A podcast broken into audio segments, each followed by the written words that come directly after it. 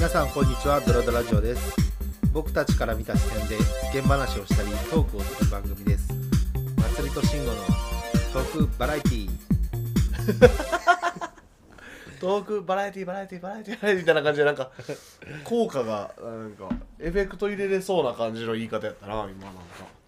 いろいろ挑戦していきたいなと思って。そうやな。言い方もね含めて。そうよね。はい、で今回はですね、うん。あのー前回あのその福岡に行ったよっていう話で、よしこさんの話させてもらったと思うんやけど、うんあのー同じ、まあ、福岡の行ったタイミングで、うん実はですね僕たちあのー劇場版はい「先行のハサウェイ見ました」ね。見に行きました、先行のハサウェイって結構そのなんちゅうかな。ガンダムとか好きな人にとっては話題で全然有名かまずもしれんけど、あのガンダムなんて今今まず普通に当たり前に ガンダムとか好きな人、でうん。実はこれガンダムなんですね、うん、ガンダムのはい。映画ですね、そう。で、やってるのももともと全然な俺ら映画行くつもりななかったくてよな。あのただあの何だっけ？キャノンシー博多行って。あそうやそうやそうや。なんかは福岡にある大きな商業施設。ガンダムベースかなんかそうギャンガンダムのプラモデルの専門店バンダイが出してるところ行ってまあ結構こうバーってテンションも上がって。そうそうそう、そこでなんかねあの、いちごジュース買ってみたりとかあのなんか九谷焼のザクのお皿とか買ってみたりとかして、なんか僕ら二人共通してガンダムは結構見てきた人間やねんけど、うん。あのあんまりガンダムを見てきた人ってそんなに出会ったことなくて実は。確かに確かに、うん、であの一緒に見てる中でじゃあ実は劇場版「先行のハサイ」公開してますと。はいはいはい。っていう「ポップアップ見たりとかしながら、え面白そうやなみたいな、あのって思ってうん見に行ったよね、で結論から言うと、うん。めちゃくちゃ面白かった面白かっとた面白かった。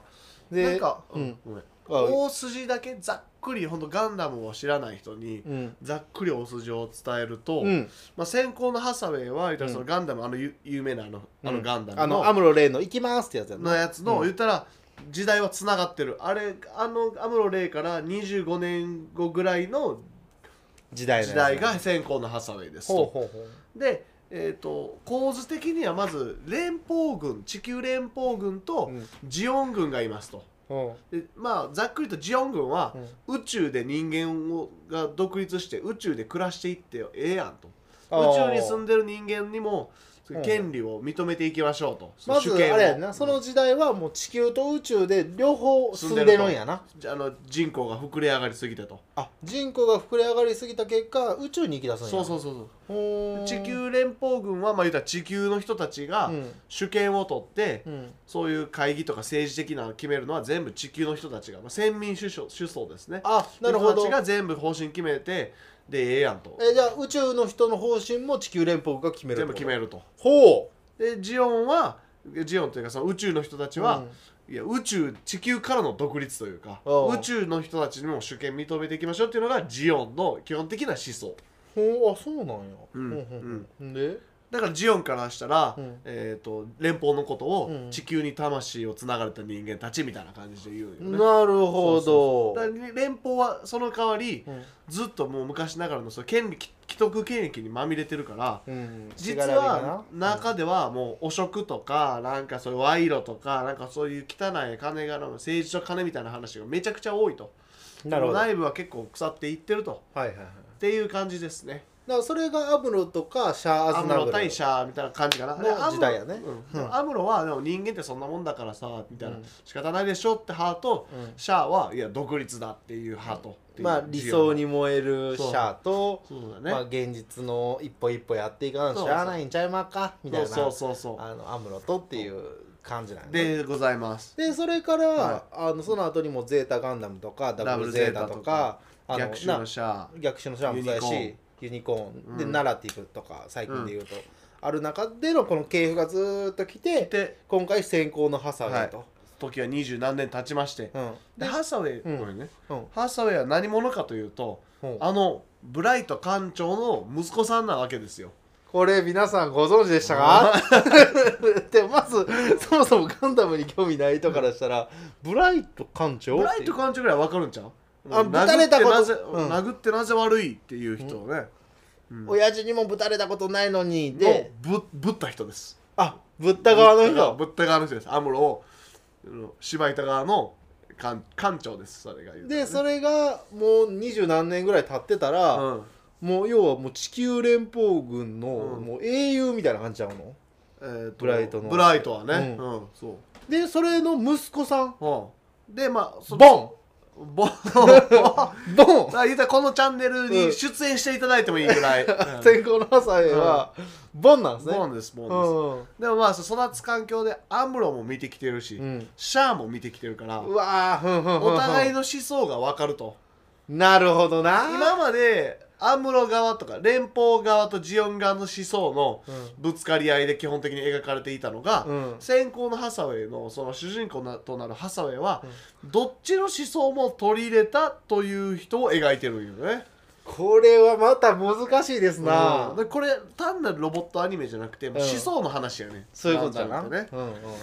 でハサウェイが言ったらそういうなんか秘密のなんかテロ組織っていうの思そ想団体みたいな。うん、反政府組織、ね、反政府組織かな、を作って、うん。なんかそういう世を先導していっていこう、よよき理想の世の中にしていこうという話そうやね。なんか地球はその時まあ環境うん問題とかももちろんずっと出てて、うん。その地球環境がどんどん破壊されていくっていうのを、まあ、見てられないハサウェイ君がいて、うんうん。であれやな。表の顔としては、うんうん。普通に植物監視員みたいななんかなんかそんななんかうん、役あ植物学者みたいなね。のをやってんねんな、なんかもうふその逆襲のシャアでも実はちょっとハサウェイ君は出ててそうや15歳ぐらいやったん若いハサウェイ君ね。出てて、うん。あの勝手にブライト館長がおるから、うん。なんか遊びに来たよみたいな感じで戦場来て、うんうんでなんか遊びでモビルスーツ乗って、うん。なんか撃ったら当たって、敵のメモリスはが大破さしとんそう。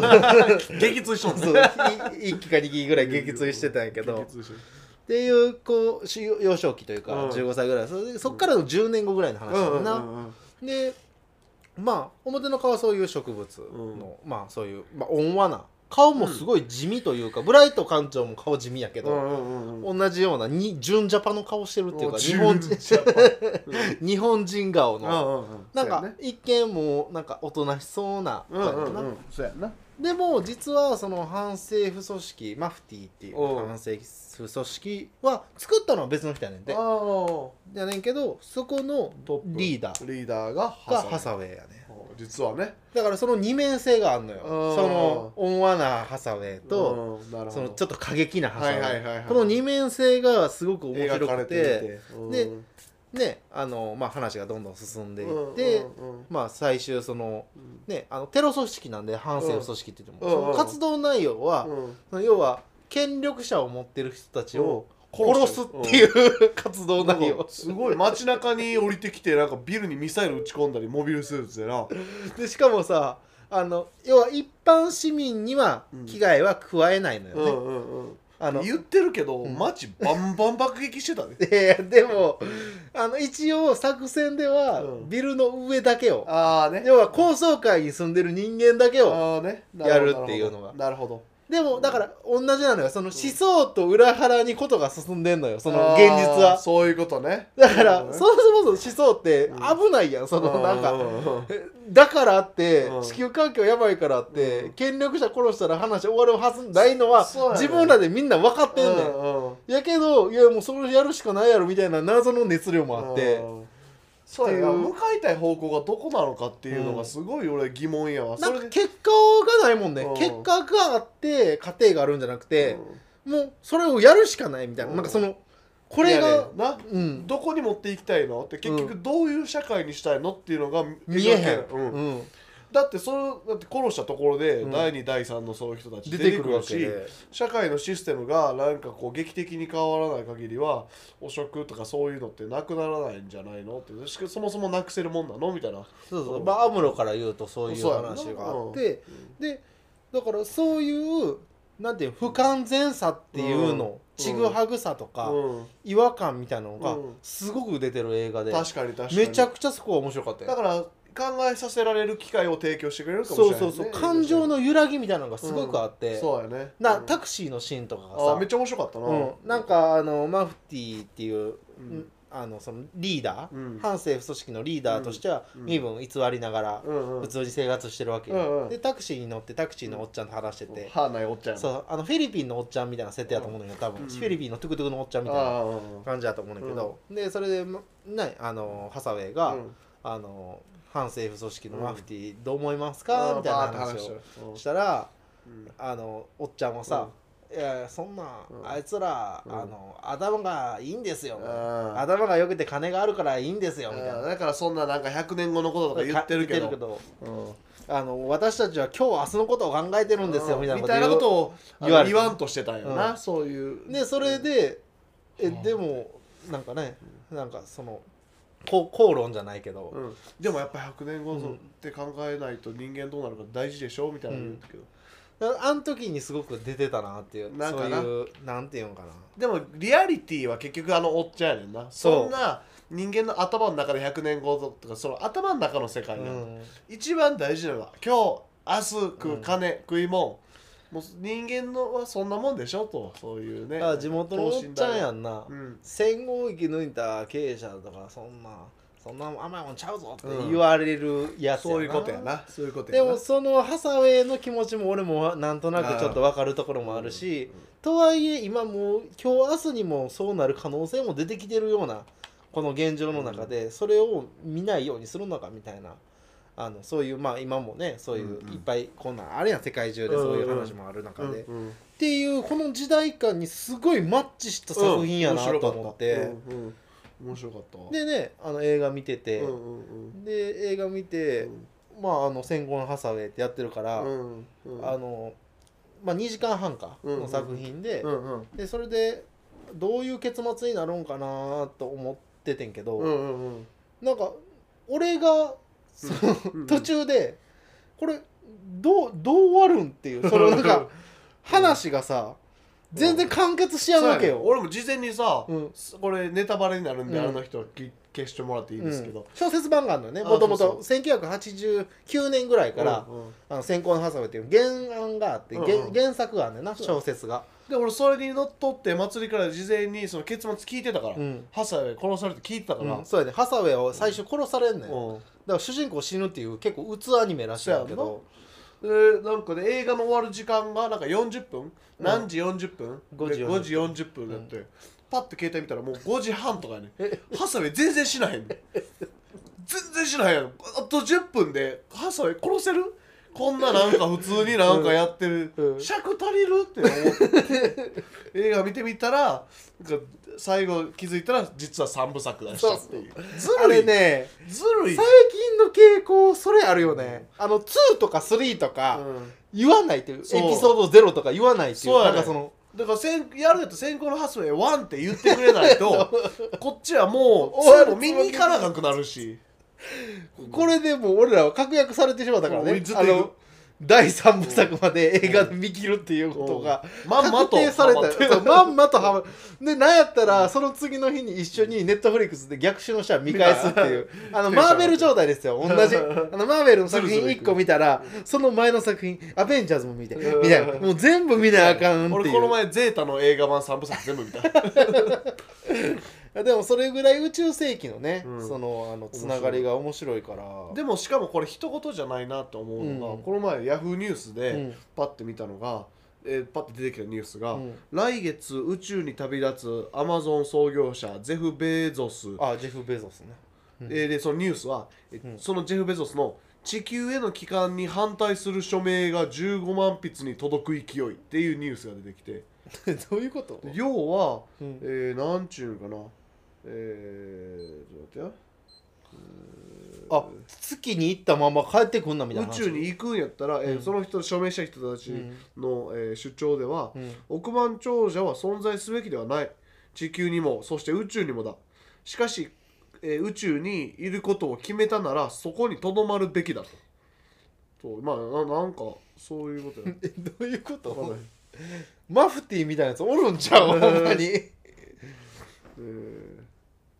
まあ、要はなんちゅうかな、うん。宇宙に人類として宇宙に行くことを決めたんだったら宇宙で暮らしていけみたいななんかそんな話スケール感がすごいことになってきてて今議論が。なんかえそれはリアルの話やんな。リアルのこ話の今のこの2021年の。うんうんうん。そうやね。だだからにガン,、えー、とガンダムの言葉で言うならスペースノイドとうん。アースノイド間の 圧力っていうことやねもう生まれてるジェフ・ベゾスは言ったらスペースノイドとして生きていくんやったら、えーアースノイドからしたらスペースノイドとしてずっと生きていけとっていう主張らしいよ。っていうのがほんまにリアルな世界で今この議論が生まれてると。いうなんかだからある世界じゃないかそうやなここのこの作品ってエポックメイキングというかそういう、んんなんていうのかな。時代を象徴するような映画になり得る可能性もあるよね、うんうんうん。だってアメリカはもうやるよ。アメリカ合衆国宇宙軍ってもうあんねやろ。あそうなんや、いやだからそれをさまああのファーストから書いてる富野さんうんうんうんうん。の監督はやっぱすごいなと思って、うん。1990年とかにさ、うん。そういう作品をもう出してたわけやん、うんうんうんうん。で今回の映像もさ、うん。映像っていうか、うん。え劇場版もさすっごいリアルじゃない？すごい。なんかもう実写とのなんかうまいこと組み合わせてなんかなだから実写になったりアニメになったりするとこもあったし。背景実写で人がアニメみたいなのもあるしな、うん。もうあったしあと表現方法だったり音とかもなんかすごくて。すごかったもう聞いたことない音出てきて銃撃ってる時のパパパパパーの音もおおすごかったもんね臨場う感、ん、音がすごいしあのなんていうの作画ももちろん綺麗なのとなんか、うん。え演出っていうのそういうなんていうのカカット割りみたいなのもすごいなんかもう本当にうん。自分がそこにおるかのような感覚に陥るようなシーンがめっちゃあってあのモビルスーツが戦ってる時にさ逃げ惑うシーンあるやん、うんうん。でその溶けた鉄みたいなのがバーって溶岩みたいなのが降ってきてジューってなってるそうそうそうそう。すごかったなあれさなんかモビルスーツ、まあ、いわゆるガンダムとかザクとかってあおもちゃみたいなイメージとか、まあまあありえへんやろ、うんみたいな設定で感じてた、自分も実際、うん。でもあの映画見た瞬間にこれんあのもしモビルスーツがあってうん。あの戦ってたらこんな感じに街は壊れていくんやって思ってそこで逃げ惑う時に、うん。なんかその逃げるってさ、うん。どこかに行ったら安全って思うけどさ、うん。一番怖いのってさ逃げ迷ってるっていうか逃げ惑ってる時ってさ、うんうんうんどこに行っても安全がない時ってあるやん、その感覚がすごく映像から感じれて、ねはいはいはいはい右に行っても左に行ってもビームが飛んでくるかもしれんし何が起きるか分からん。もしかしたらとどまってた方が安全かもしれへんみたいなのは逃げるということが安全につながらないっていう感じ。地震とか津波とかなんかそういうところにもなんかちょっと感じれるぐらいの怖さがあってうんな。んかどこに行っても安全がないっていう感覚がね、ほん。まやな。すごく大きくて祭りもあれやろ？うん。バックパッカーでエジプトに エジプトやったっけ？うん。にいる時さうん。ついさっきまでいたビルがさう爆破された。っていう経験あった。そう。そんなんもあるしさなんか。で首ムチ打ちになったそうそう。爆破されてバーンなって。ムチ打ち事件な。ムチ打ち事件なんかだからそういうのもあるから確かにな。うん。なんか面白いなと思って。うん。先行のハセはねなんかぜひ見に行ってほしいなとうん、思います。思います。はい。ぜひ。ガンダムは面白いです。うん。で以上です。以上です。はい。ありがとうございました。ドラドラ